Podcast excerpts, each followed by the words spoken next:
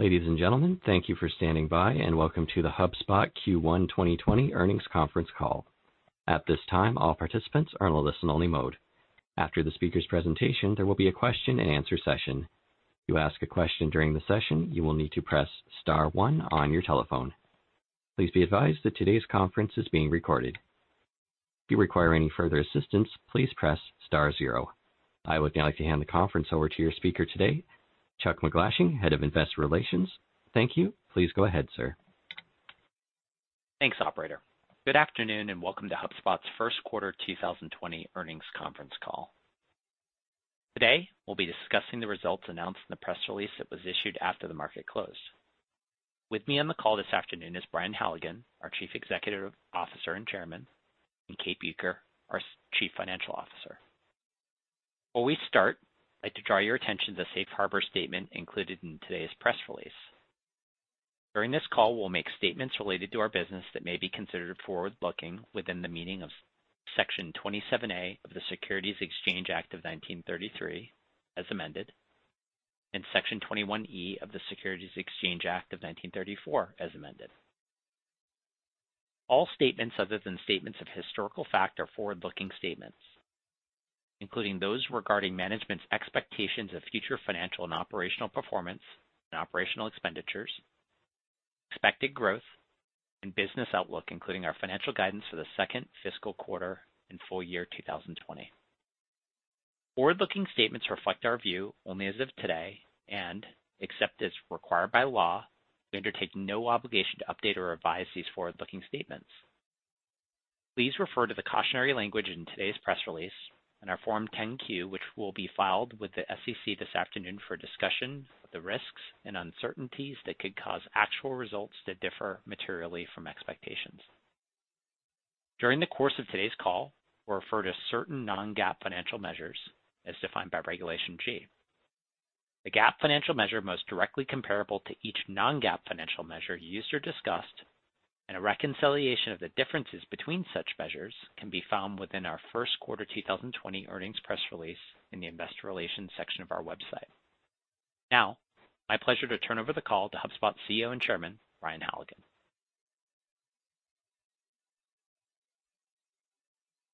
Thanks, Chuck. Good afternoon, folks. Thank you for joining us today. We're on this call to talk about HubSpot's business, but I want to take a moment to recognize the toll this pandemic has taken on so many people around the globe, and closer to home, right here in the HubSpot community. These are tough times. I hope all of you on the call are staying healthy and managing through this as well as you can. Now, let's talk about HubSpot's first quarter earnings results. We came into this year with strong tailwinds. Constant currency revenue growth was 33% in Q1, and non-GAAP operating margins were just over 7%. Total customers grew 30% year-over-year, surpassing 78,000, while multi-product adoption continued to grow nicely, representing nearly 32,000 customers. On the product front, we kicked off the year with an exciting relaunch of the enterprise tier of Marketing Hub. Marketing Hub Enterprise has always been easy to use, but the relaunch made it more powerful than ever before. With better attribution reporting, account-based marketing, advanced chat targeting, and much more. We have an excellent offering that delivers great value to our enterprise segment now, and that's borne out by customer reviews. This product is number one in six separate enterprise categories from G2, the main peer-based software review site. Now, those tailwinds, they continued through much of the first quarter. However, in the middle of March, they were met by strong headwinds as the world felt the impact of the pandemic. Rather than fight against that wind, we're trying to move with it through a series of plays designed to help our customers and partners bridge the gap to better times.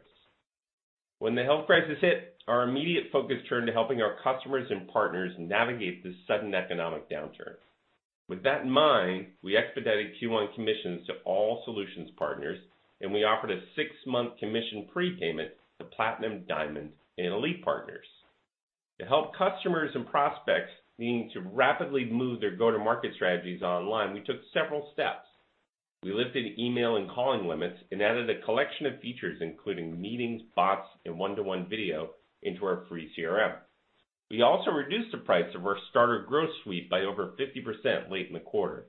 We did this to alleviate the financial strain for our customers on the starter product and to enable more companies under financial strain to get started with HubSpot. This resulted in a five-fold increase in the run rate of that offering at the end of the quarter. Finally, we gave our team a lot of leeway to offer discounts and flexible payment terms to certain customers under more severe short-term financial strain. The way I like to think about the pandemic for HubSpot is that it's like a big storm that blew into our business in the middle of March. The first few weeks, it was largely just a big 200 mile an hour headwind that hit the new business and retention side of our business at the same time. But over the last few weeks of April, the winds have shifted. I'd say we have 150 mile an hour headwind now, but that's coupled with 100 mile an hour tailwind as business has been picking up. And when I take a step back, that tailwind makes sense. The world is seeing a surge of companies with historically offline, old school go-to-market models lean into a new school online go-to-market models for the first time. The very platform we sell and methodology we teach was designed to help companies make this shift. These trends represent a long-term tailwind for HubSpot, and I think it's one that will outlast the near-term volatility that we're all experiencing in the current downturn. We have not stopped building for the future. In April, we introduced a new product line, CMS Hub. Similar to Marketing Hub Enterprise, we wanted to combine the ease of use growing companies want with the power they need. The result was a content management system designed to help growing businesses overcome the notoriously painful experience of managing websites at scale. Many companies think they only have two options for managing their websites, a basic CMS with very limited functionality, or a technically complicated one with tons of administrative pain. CMS Hub is a better fit for growing companies that need features like dynamic content, adaptive testing, and 24/7 security monitoring, and even some tooling that starts to blur the gap between websites and web apps, all without the heavy maintenance. We've been really pleased to see the positive reception that CMS has had with our customers and our partners despite the macro environment. In fact, given this rare moment in history when humans have shifted into creating digital experiences that rival in-person ones, CMS Hub might have come along at just the right time. As I said before, these are indeed tough times. Having said that, HubSpot's in a good position to help our customers in the market writ large weather the tough times and come out stronger on the other side. To that end, we're continuing to invest and innovate, and we expect to be in an even stronger position when we come out the other side. Now, before I hand it over, I want to share some news that our longtime President and Chief Operating Officer, JD Sherman, has decided to leave HubSpot. JD has been instrumental in driving HubSpot's global growth over the last eight years and has left an indelible imprint on our customers, partners, and employees. JD will stay on until July 1 and will continue as an advisor until the end of the year. He will leave behind a well-oiled operating system and a world-class team that will serve us exceptionally well in the years to come. While I am sad to see him go, I'm proud of the work we've done and eager to see him become a great CEO wherever he lands. So on behalf of HubSpot, the board of directors, and our employees around the world, I want to say thank you, JD. We've all grown better because of you. Okay. With that, I'll turn it over to Kate now to take us through the financials and our guidance. Thanks, Brian. Let's turn to our first quarter financial results and our guidance for the second quarter and full year 2020. First quarter revenue grew 33% year-over-year in constant currency and 31% as reported. Q1 subscription revenue grew 33% year-over-year, while services revenue grew 2% year-over-year, both on an as-reported basis. Domestic revenue grew 25% in Q1, while international revenue growth was 45% year-over-year in constant currency and 41% as reported. International revenue represented 42% of total revenue in Q1, up three points year-over-year. Deferred revenue as of the end of March was $242 million, a 25% increase year-over-year. Calculated billings was $207 million, up 30% year-over-year on an as-reported basis and 32% in constant currency. HubSpot ended the first quarter with 78,776 total customers, which was up 30% year-over-year. Customer net additions exceeded 5,000 for the first time, driven by a strength at the low end of our product portfolio, particularly in our starter suite. Average subscription revenue per customer in Q1 was $10,018, up slightly both sequentially and year-over-year. In addition to the proactive product changes Brian highlighted, we have also taken some important steps to help alleviate the near-term impact of COVID-19 for our customers and our partners. These include extending flexible payment terms, offering customer-friendly downgrade alternatives, and prepaying some partner commissions. As a result of these actions and the challenged economic environment, we saw a headwind to revenue retention beginning in mid-March. To give you some additional color, we saw our net revenue retention rate fall from over 100% through the first two months of the year to the low 90s in March, with the majority of the decline coming from customer downgrades versus cancellations. As you would expect, we saw a larger uptick in churn from customers in our 1 to 25 employee segment relative to our mid-market customers. Given the uncertain economic environment and the continued impact of our customer-friendly programs, we anticipate our retention rates will trend lower in Q2. The remainder of my comments will refer to non-GAAP measures. First quarter gross margin was 82%, flat year-over-year. Subscription gross margin was 85%, while services gross margin was -3%. For the first quarter, operating margin was 7.3%, down slightly compared to the same period last year. Operating margins in the quarter exceeded our expectations as a result of strong revenue performance, higher software capitalization, and some expense savings related to COVID-19. At the end of the first quarter, we had 3,578 employees, up 30% year-over-year. Like many businesses, in mid-March, we moved quickly to shift our entire workforce to a remote working environment to protect our employees and our communities. Prior to the pandemic, remote was already our third-largest office, and I believe our systems and employees have adapted well. As a reminder, we plan for higher headcount growth in the first half of 2020 as a result of our strong hiring last fall. We continue to expect our headcount growth to begin to slow in the second half of the year. We plan to maintain high levels of investment in R&D in order to deliver on a robust product roadmap while slowing hiring in G&A and targeted sales and marketing functions to ensure continued financial flexibility. Net income in the first quarter was $16.7 million, or $0.35 per diluted share. CapEx, including capitalized software development cost, was $16 million, or 8% of revenue in the quarter, driven by the completion of our Dublin facility build-out and higher capitalized software development costs related to product innovation. We continue to expect CapEx as a percentage of revenue to be about 7% in 2020. Free cash flow in the first quarter was $7 million, or 4% of revenue. Free cash flow was negatively impacted by our $11 million partner commissions prepayment and the extended payment terms we offered to impacted customers. Given these factors, we now expect free cash flow of approximately $30 million for 2020. HubSpot ended the quarter with over $1 billion of cash and marketable securities and is well-positioned to weather this economic downturn. As we look to the future, we remain committed to our disciplined approach to managing expenses while continuing to invest for the long term. With that, let's dive into guidance for the second quarter and full year of 2020.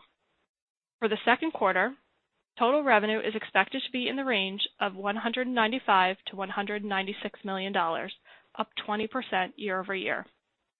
Non-GAAP operating income is expected to be between $10.5 million and $11.5 million.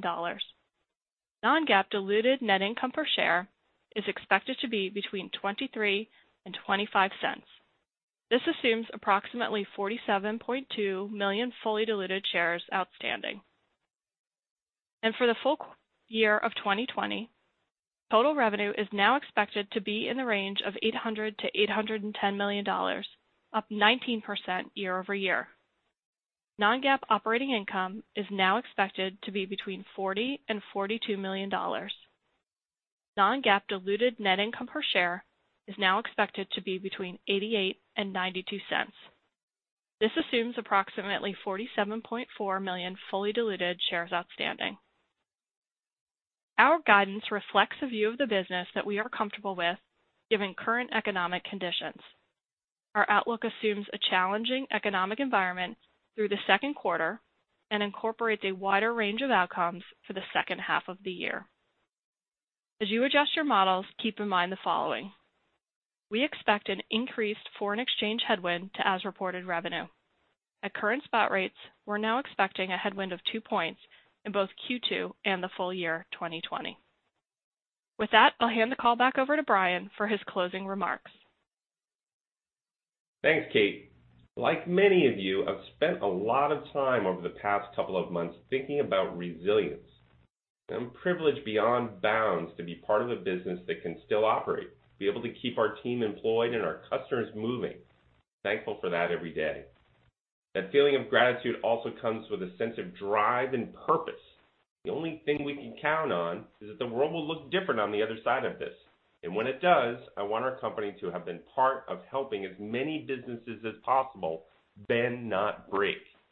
Why we made the decisions we made over the last couple of months, and it's why we continue to invest, and it's why I wake up every day with conviction. To our customers, our partners, our investors, and all the HubSpotters around the globe who are in this fight with us, thank you. Operator, could we please open up the call for a few questions? As a reminder, to ask a question, you will need to press star one on your telephone.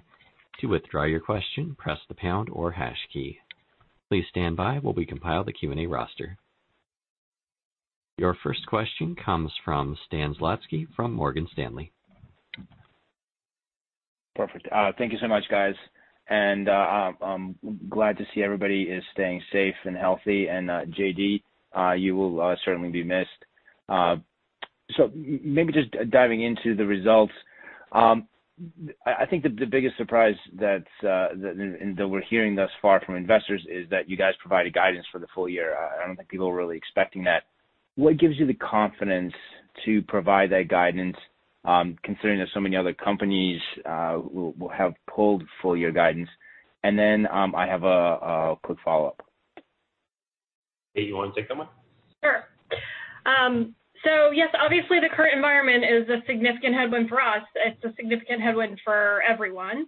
Uh, it's frankly a bit unprecedented, and that was not lost on us as we were thinking through how to approach guidance and what scenarios we were running.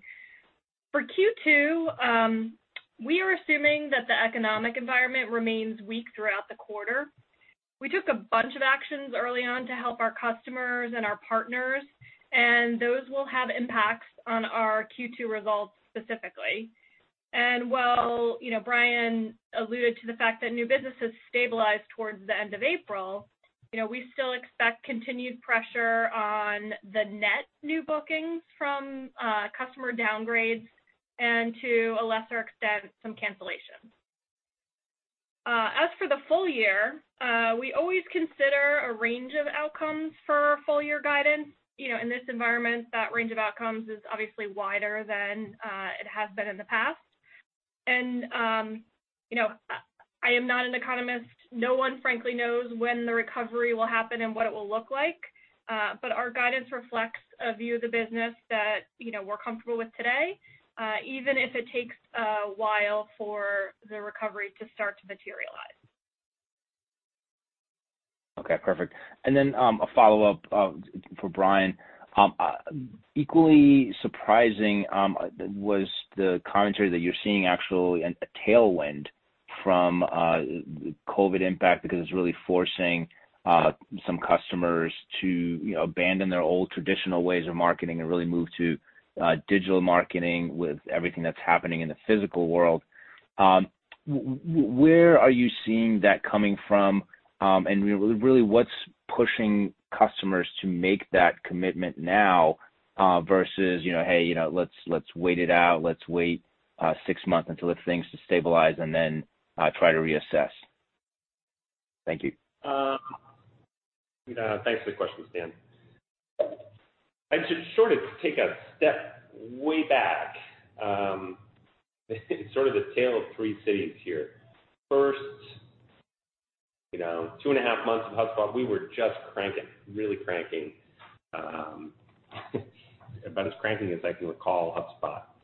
Uh, starting in mid-March, for about three weeks there, you know, real a mighty headwind in there, 200 mile an hour headwind on the new business side and a big headwind on the uh on the retention and downgrade side.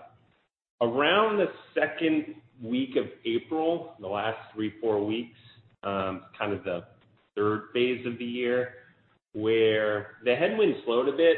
Um, you know, the cancellations and the downgrades kind of get back into the new normal. Um and then a tailwind kind of kicked up. Uh and the tailwind, Stan, is there's sort of two pieces to that tailwind. One of it is what I talked about on the call, sort of businesses moving from offline marketing to online marketing. It's a terrible time to be doing offline marketing right now, moving from outbound to inbound, moving from outside sales to inside sales. Our value prop and our product pretty matches really well on the way people are going to want to go to market these days.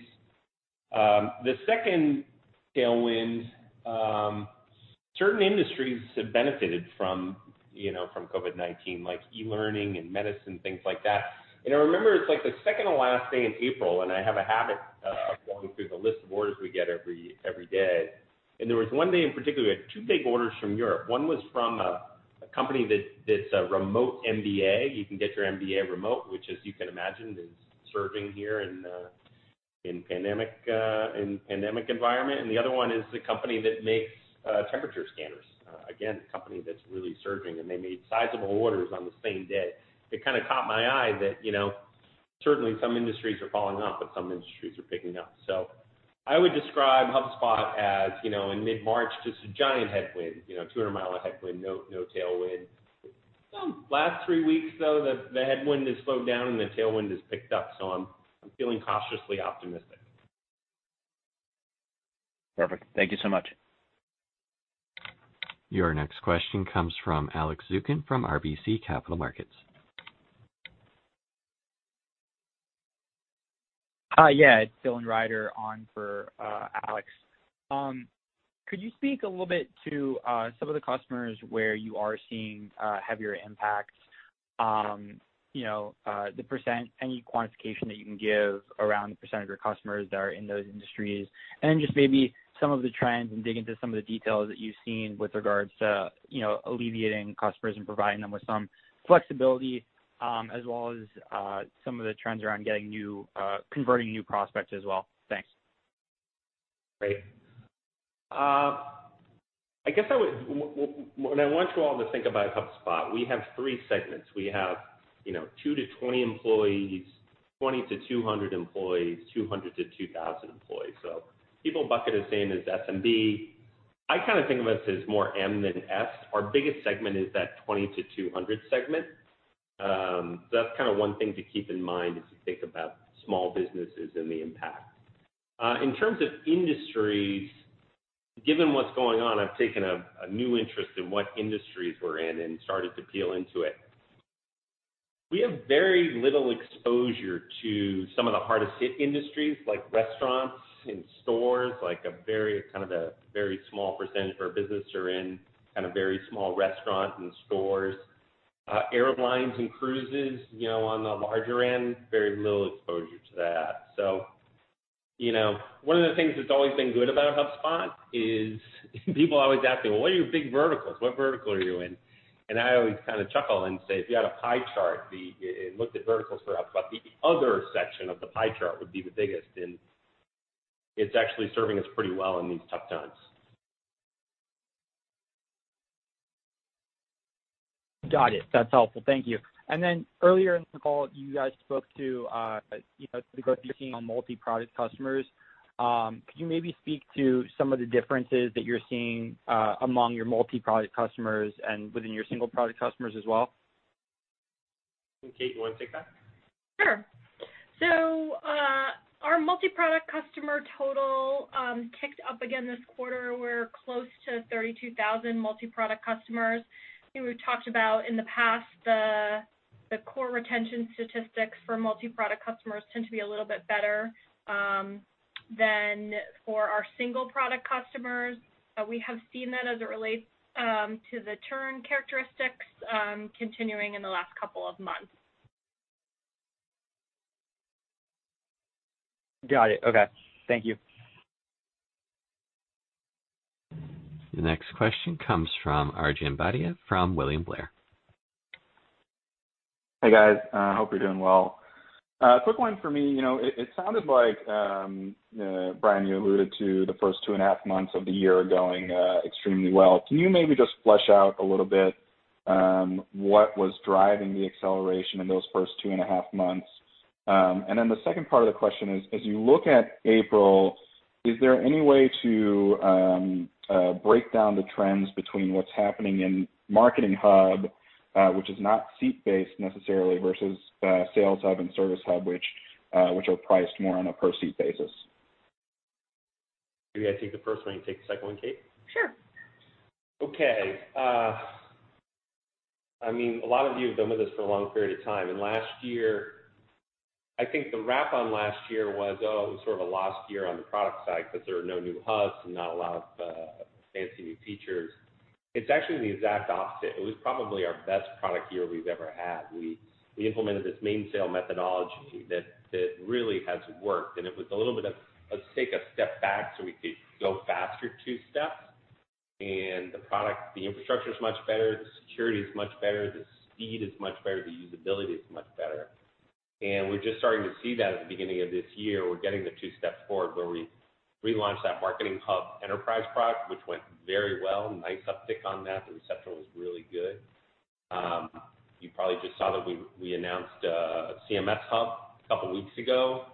And then while we're announcing new hubs and releasing lots of new, kind of awesome functionality, actually, our Net Promoter Scores are as high as ever. We're starting to like get into Apple-like range in some of our Net Promoter Scores. We're breaking records every month on that. So uh product team was really cranking. I think another thing that helped us was the go-to-market organization had a good planning session last year and had caught up on hiring and was in much better shape coming into this year than last year. I would say this is obviously disappointing, um, but I feel like we were really really good shape coming into this crisis, and I think we're going to come out of this crisis in really good shape. A lot of the plays we've run kind of set us up so that when this thing's over, we're in really good stead to uh, grow very fast. If we look at retention characteristics across the hubs, what you're seeing is that the trends are relatively consistent across uh, the hubs in our portfolio. You know, if you, again, sort of take a step back and look at retention in that first period of time that Brian talked about, uh, late March, what we saw really was an increase in both cancellations and downgrades over that period. It was maybe a little bit more downgrade specific, but both both components were pretty significant. What we've seen going into April is that uh, the trend is a little bit different. Um, retention statistics have fallen a little bit further than they were in March, but the composition of that is different. There's many more downgrades relative to cancellation. The seat right-sizing is one of those things that we are seeing among others. Um, many of them are of the downgrades are a result of the customer-friendly plays that we um, kicked off as we saw this unfold. So in Q2, we will see heavier downgrades um, versus cancellations. Hopefully, over time, uh, a good portion of those customers will be able to grow back with us again. Your next question comes from Samad Samana from Jefferies. Hi. Hope you all are doing well. And Brian, I wish we did this over Zoom so we could see Romeo in the background since we're all at home, but uh, it'll have to do over the phone. Um, my first question, just on the new booking side, I'm curious uh, how new bookings, how that shape has been from late March now into early May. And for the customers that are still booking HubSpot, um, is there any um, characteristics that are shared, are they larger on the larger side, the smaller side? Any thoughts on new bookings would be helpful. Kate, you want to take that? Um, sure. I think that Brian kind of alluded to this. Um, you know, in March, like life sort of shut down, and the first of the segments of the business that picked up was that sort of smaller customer base. So um that kind of sub you know, 2 to 20 segment of our business. And I think it was just you know, they were sort of faster to action, whereas that mid-market segment of our population really was much more in a holding pattern. And it wasn't until, call it the back half of April, where we started to see Um, some movement in that part of our uh, customer base. Um, I think the one thing that I would note, and you'll see it as we um, potentially get into other areas, is a lot of the customers that we're adding are smaller in terms of just sheer volume of new customer adds. We're seeing really healthy adds at that starter component. Uh, and we are Um, adding customers with some much more flexible payment terms than uh, we are used to seeing. Great. And then, Kate, maybe a follow-up. If I guess if it's tough to tease out if you guys hadn't proactively provided the the flexible payment terms and the flexible ability to downgrade. But uh, I guess, how should we think about the the inbound interest from customers wanting to downgrade versus what HubSpot proactively offered? I think if we look, we, we've obviously been looking hard at this, and if we look at the volume of downgrades that we see relative to, call it the normal course run rate, uh, and we look at the uh, one layer down you know, underneath the kinds of downgrades, I would say probably a little more than half of the increased downgrades are associated with really the, the directly associated with the proactive plays um, that we are uh, running, and others are um, you know motions that would be more uh, customer driven. Let me add a little to that, Kate. Um, one of our strategies here, Samad, was we wanted to, we would far prefer someone downgrade to cancel, obviously, because we keep them in our system for longer. As this thing passes, they can upgrade down the road. So we kind of we made a decision to make it easier to downgrade, and we did that by, one, making our free CRM product uh, richer. We added a whole bunch of cool new functionality in there, like one-to-one meetings and video and bots, um, to really help people get started for free. If you bought the starter suite product, we made that far less expensive, easier to downgrade to. And then we gave a lot of room to our frontline managers and contributors on the sales and service side to offer you know, temporary discounts and downgrades to customers. We want to keep them in our system. We had an initial wave of that um that was you know, pretty pretty good size headwind there for three weeks. People are you know the downgrades are still higher than they would be normally, but it's quieted down a little bit relative to that last last few weeks. It's a little bit of our strategy of we want to be like a coiled spring. So, you know, we come into this thing, we don't waste a crisis. We try to provide a bunch of mechanisms to help our partners and customers weather it. And at the same time, when we come out of this, hopefully they've weathered it nicely and they grow with us. But we've also got a lot of other new customers in the system, new free CRM users, new starter customers, and uh, hopefully it'll position us really well when this thing's over. Great. Thanks for the thorough answers and uh, impressive growth, all things considered. Uh, take care, everybody. Thanks, Samad. Thank you. Your next question comes from Chris Merwin from Goldman Sachs. Great. Thanks so much. Um, I just wanted to ask you about the new uh, CMS Hub. I was just looking at the site and didn't see a starter price there, but obviously you've got Pro and Enterprise. Just thinking about who this is maybe geared toward and who some of those early adopters might be. Are these your slightly larger customers? Just curious, anything you can say about the initial traction there. Thanks so much. Sure. Uh, let's talk a little bit about the CMS for a sec. Uh, we've had a content management system since very early days of HubSpot. It's always been an add-on product. It's always done okay. It's had investment. About a year ago, we said, "Let's turn this add-on into a full-baked awesome hub. So we really ramped up our investment over the last year. And so what we did was turn this add-on that was sort of lightly funded into a full hub. The existing add-on now is CMS Hub Pro, really much better than that add-on was. And then we added a CMS Hub Enterprise product that's really good. Very excited about this. When I think about the CMS industry, it's actually a funny industry.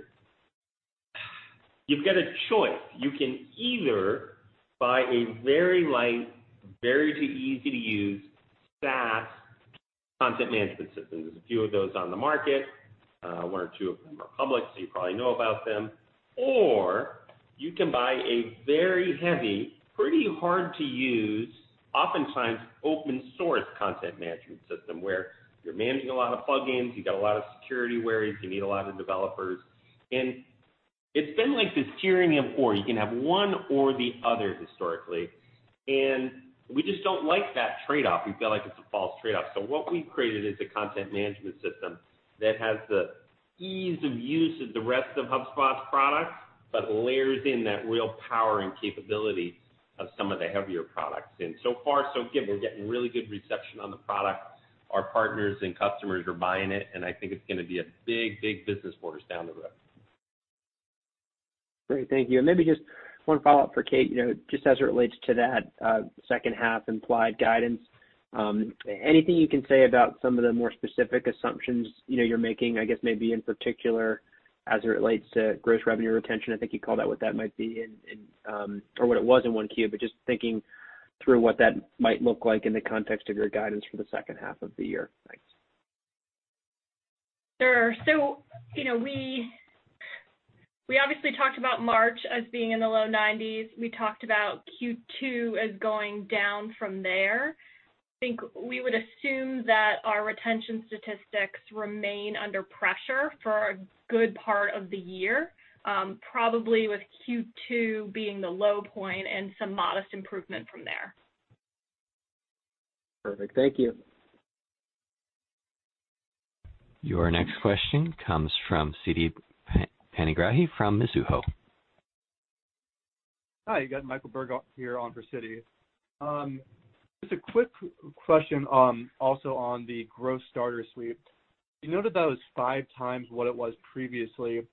What can we think of as a general rule of thumb for uh, how much of the general starter population is on the full suite now?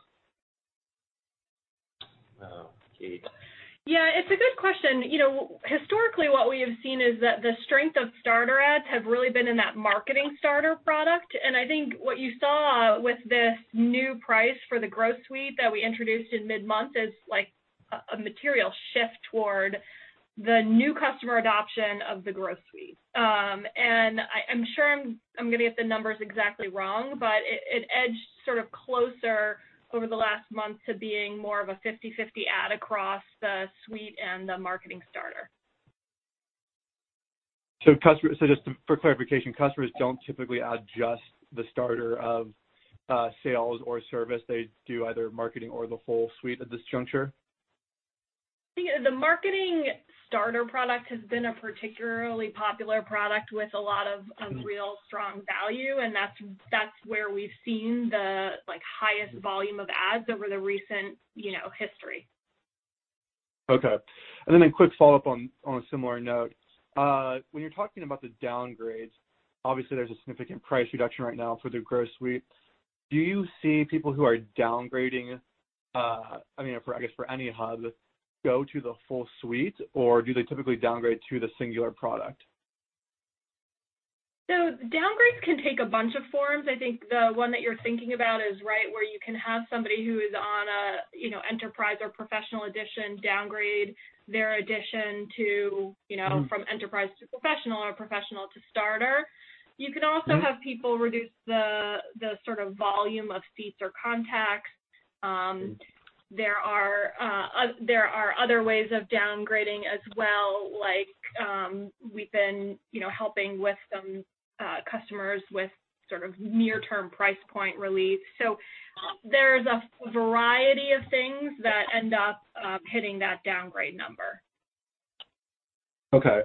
Um, and then one last one on the same note. Um, I think you put some time frame on the reduced price for the Growth Suite? Are you thinking about that as for the next 12 months or so, or until the retention rate? Or how can we think about uh, how long the reduced price will be?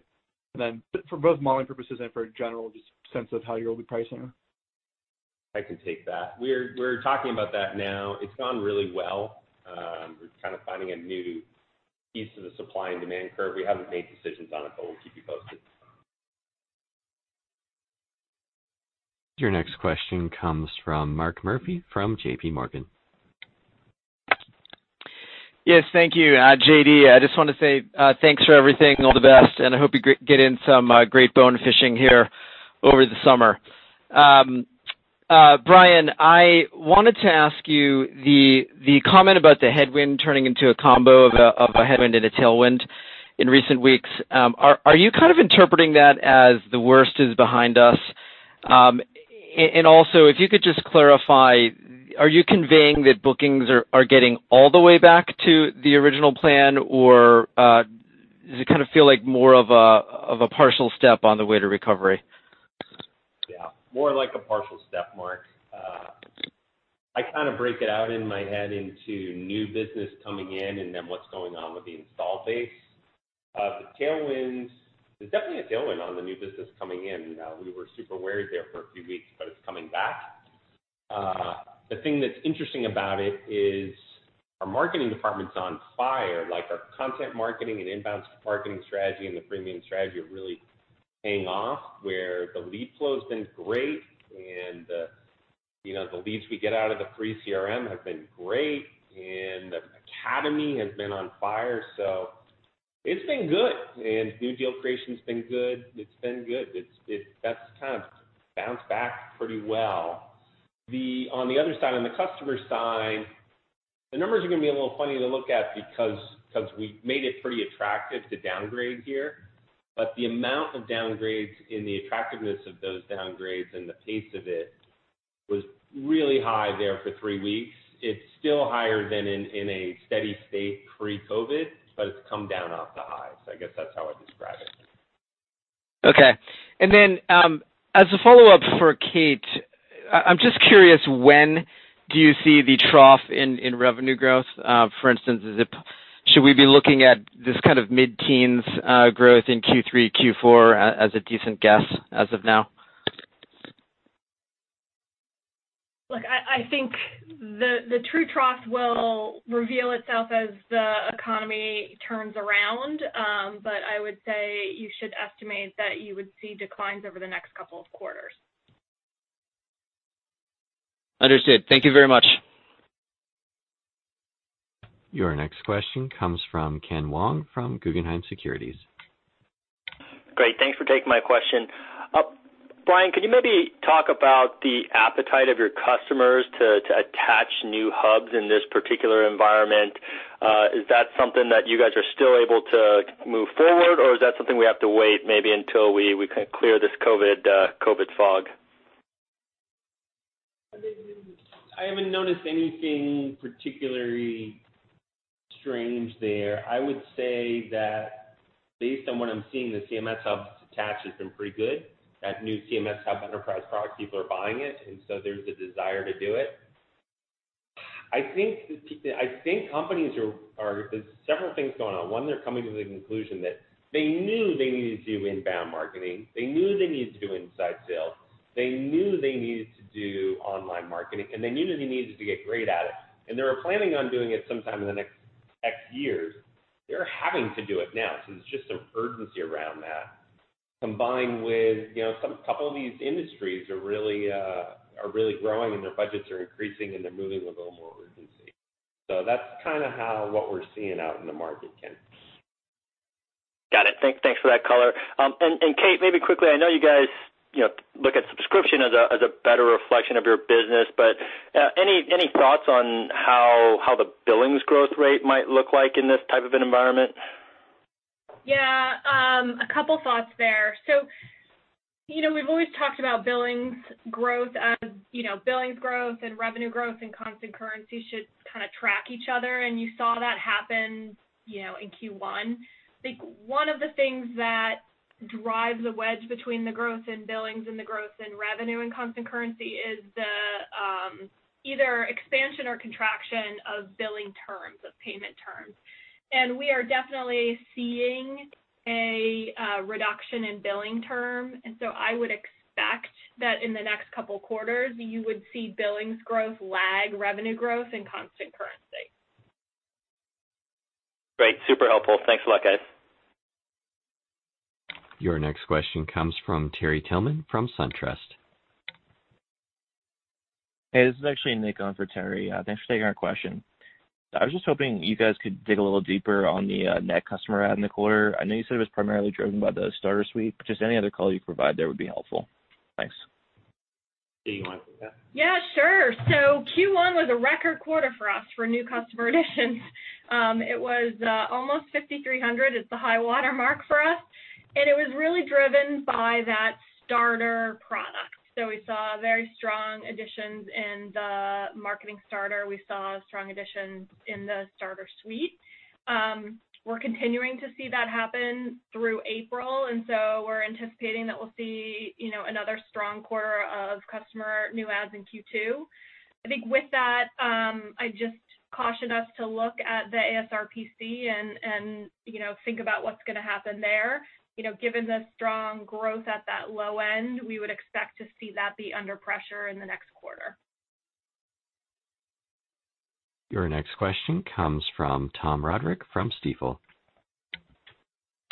Hey, everybody. Um, thanks for taking my questions. So, Kate, can we just talk for a second about contract duration and maybe what the mix of your customers look like? I noticed on your website you put a formal offer out there for, I think, what was a 20% discount for for paying annually up front. Could you give us a sense as to how many of your customers pay quarterly versus annually versus monthly? And then as we break that apart, for those customers that are down-ticking, I guess the thought behind the question is how soon do your sales reps get a chance to kind of get back in front of them and, and and try to uptick them again once things get better? So why don't I take the first part, and then Brian can handle the sort of sales aspect of it. You're asking a contract duration question. The reality is that most of our contracts are annual contracts outside of that Starter tier. The difference is the billing terms. So we have customers that pay us for the full annual contract up front. We have some that pay us quarterly. We have some that pay us monthly. Those are typically those Starter customers. And what we saw was that marketing's always been this annual um, upfront payment. Uh, as we have gotten into the Sales and Service Hub, those were typically more quarterly payment um, term products. Uh, and as our mix has shifted from marketing into sales and service, we've seen that payment duration come down. That's why you've seen the billings growth in constant currency kind of lag the uh, revenue growth in constant currency over the last, I don't know, year to 18 months. Um, we are seeing, we are proactively being more flexible with payment terms during this period of economic pressure. And so you're going to see that on not just the Sales and Service Hub, but also on the Marketing Hub in the near term.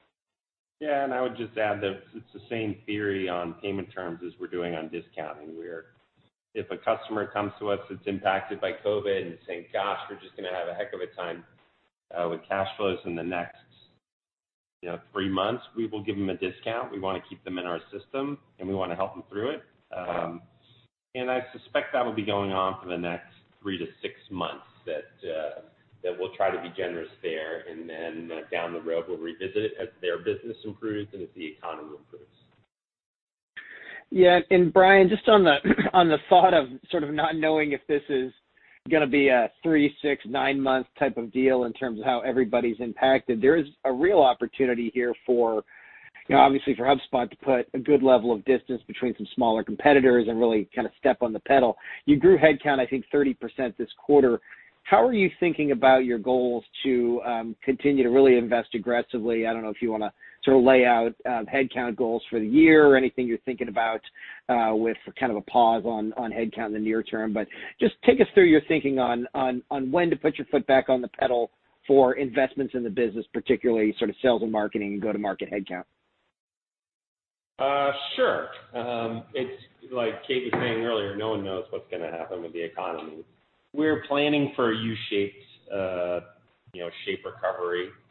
And as part of that, we're continuing to hire. We want to hire so we're in really good you know, really good shape on the other side of this thing. Most of our decisions have been made with that in mind.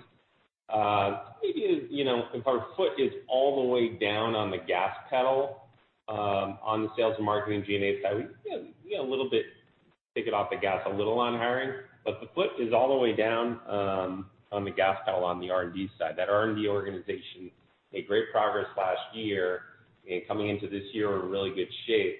We feel like our vision of the value we can deliver for our customers is still early in its life cycle. There's a lot more wood to chop there. So we're going to continue to invest, and uh, hopefully we're in great shape when we're on the other side of this thing. And your next question comes from Ryan MacDonald from Needham. Hi. Thanks for taking my question. Um, I don't want to get too far ahead of myself here, but in terms of the downgrades and sort of the favorable terms to help customers proactively downgrade and help them out, is there anything built into that uh into those terms that offers more favorable terms for them when they're ready to upgrade again? Not really. The way we're structuring those is if you come to us and say, "Hey, we're having a hard time," say, "Okay, let's structure a deal for you where um you know we can discount you down X%." Percent and most of them are structured that that lasts for 90 days, and some are structured that it's more like 180 days, and then at the end of that, you come back to your price. If it's 90 days and someone comes back to us at the end of 90 days and they say, "Hey, we're really still struggling. Give us another 90 days and we'll be in good shape," I'm quite sure we'll be flexible on that type of environment. Excellent. And then just as follow-up, in terms of as you're looking uh, through April and starting to see, I don't know, the impact, whether it's worsening or improving, um, are there any uh, pockets or surprising pockets of strength or weakness that have sort of either improved quicker than expected or have remained worse than expected for longer? Thanks. Yeah. The way I would like if I if I think of the different segments of that two to twenty versus the 20-200, 200-2,000, the 2 to 20 kind of was very fast to react to all this stuff in mid-March, and they really froze their spending, and a lot of them wanted to downgrade and cancel. Um, the mid-market and corporate, just kind of they kind of froze. They didn't buy a lot more, and they didn't downgrade or cancel at much of a rate. And the way I would describe it, over the last three weeks, Um, the small segment, the 2-20, they're starting to buy again and move faster and trying to react. They're still canceling at a higher rate than they were prior to COVID, but that has certainly slowed down. In that mid-market and corporate for us, that 20-200, 200-2,000, they've kind of de-thought or unthought a little bit, and they're starting to move and starting to buy. There's some downgrading, some cancellation going on there, but it's not as heavy as it was in the small business side. I would just remind everyone that uh like if I would look at those three segments, 2-20, 20-200, 200-2,000, the 20-200 is the heaviest segment for us. That's kind of our sweet spot and the largest chunk of our ARR. Your next question comes from Brian Peterson from Raymond James. Hi, guys. Kevin here on for Brian. Thanks for taking my call. I'm curious what the uptake has been for some of the free tools you've made available to customers over the past several weeks. Uh and should we view that more as a bridge here in the near term to help customers, or do you think that could also serve as a potential expansion opportunity on the other side? That's a really good question. We were just talking about that the other day. It's been well-received. People are using some of those new features, the bots, the videos, collaboration features. Uh, stay tuned. We'll make some decisions over the coming weeks as to whether we leave those down there or we uh or we put them back into the starter. It's a good question. Your next question comes from Brent Bracelin from Piper Sandler. Hi, this is Parker on for Brent. Uh, we've now seen several companies discuss material changes to marketing budgets um, as a result of COVID. Relative to the Marketing Hub, are there new features uh, that you guys are kind of pivoting to Can you help uh that can help offset some of the weaker marketing spends? Uh, In any color on how customers needs are kind of changing and impacts the land expand model for the small business customers? Yeah. Uh, people are definitely buying our Marketing Hub now. They definitely slowed down for a few weeks, but they started buying again. Our marketing product really fits the times, where we invented this idea of doing inbound marketing versus outbound marketing. Inbound marketing is about creating content, getting found in Google and social media, and pulling people in in a very low-cost way. Instead of spending tons of money on advertising on TV or billboards or wherever you're advertising, your success in inbound is much more about the width of your brain than the width of your wallet. So our value prop, I think, is very strong these days and fits the times. I mean, is it the same as it was before? Probably not. But um I think people are going to be buying our marketing product as a cure for what's going on, not the other way around. Your next question comes from Kirk Materne from Evercore ISI. Yes, thanks very much. Brian, I guess, are you seeing any differences with your customer base in terms of how they've reacted you know, internationally versus the U.S., or even when you're looking at it on sort of a size range, it's it's pretty similar across different geographies? And maybe just how are you thinking about that going forward, if at all, you know, if it's at all different? Thanks. Yep. Uh, I think we kind of addressed the size. On international, it kind of hit the U.S. It kind of hit everywhere. Asia maybe a little bit before, but it hit everywhere. Um, it all it all kind of you know washed through like two waves like I've been talking about. The one place where it hit particularly hard, and I think it'll take longer to recover, is in emerging markets, uh, LATAM and some of the some of the smaller emerging markets. Those are markets we don't have a whole lot of exposure to, and so they aren't particularly painful for us, but it does look like those were hit harder and aren't rebounding as quickly as some of the other bigger markets. Your next question comes from Jennifer Lowe from UBS. Great. Uh, thank you. Um, first, I wanted to ask, so you know, you mentioned that uh, you were working to expedite uh, commissions in the quarter to partners and giving them a six-month advance if they ask for it. And just the natural question on that, uh, can you just comment on sort of the health of your partner channel? I know HubSpot is a relatively small mix of their revenue overall. So is this something they're asking for? Are they concerned about their businesses, or is this just you know, a gesture of goodwill? Can you just talk a little bit about that? It's a very good question, Jennifer. It was proactive on our part in mid-March. Uh, we thought, you know, partners are small businesses. Most of our partners are relatively small firms. We got some bigger ones, but the vast majority are relatively small, and we just wanted to make sure they had the cash flow so they felt confident and could plow through uh, what's going on here. We want them to continue to hire, at least not lay off, and continue to invest in their business. We felt like that was very good for them. Um and over the long haul, I think that'd be good for us. It behooves us to have a healthy, cooperative, growing partner channel. I don't know, Kate, you have anything to add to that? Yeah, no, I think it was highly um it was very well received by our partners. We offered the commissions prepayment to our platinum and above, and the vast majority took us up on it. Yeah. Can imagine they did. And maybe just one more from me. Um, you know, it sounds, I mean, we talked about sort of the the downdraft and how it affected all the hubs similarly, or at least that was my interpretation of what was said earlier. But as you look at, you know there's been a discussion around the interest in marketing, and it makes a lot of sense. Everyone's got to market digitally in the new world.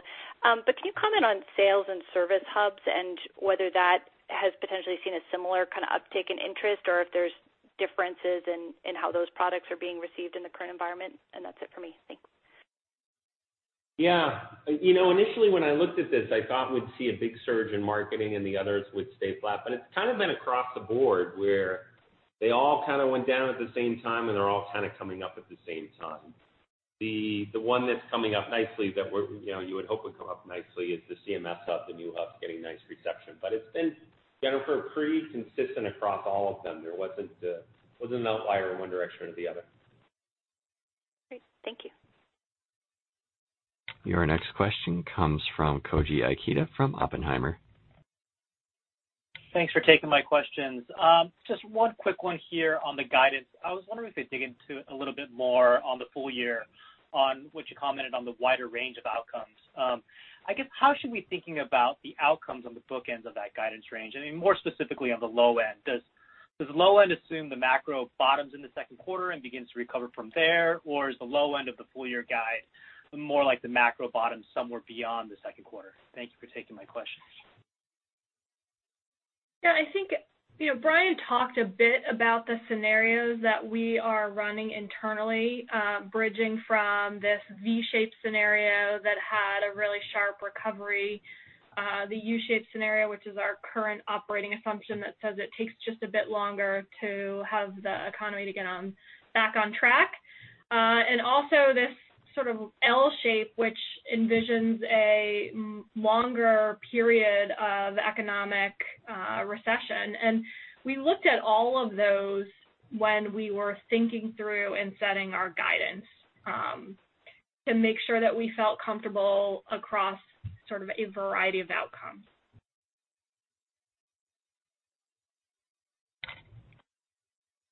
I will now turn the call back over to Brian Halligan for closing remarks. Hope all of you stay safe and stay healthy, and thanks for joining us on the call, and we'll talk to you next quarter. Ladies and gentlemen, this concludes today's conference call. Thank you for participating. You may now disconnect.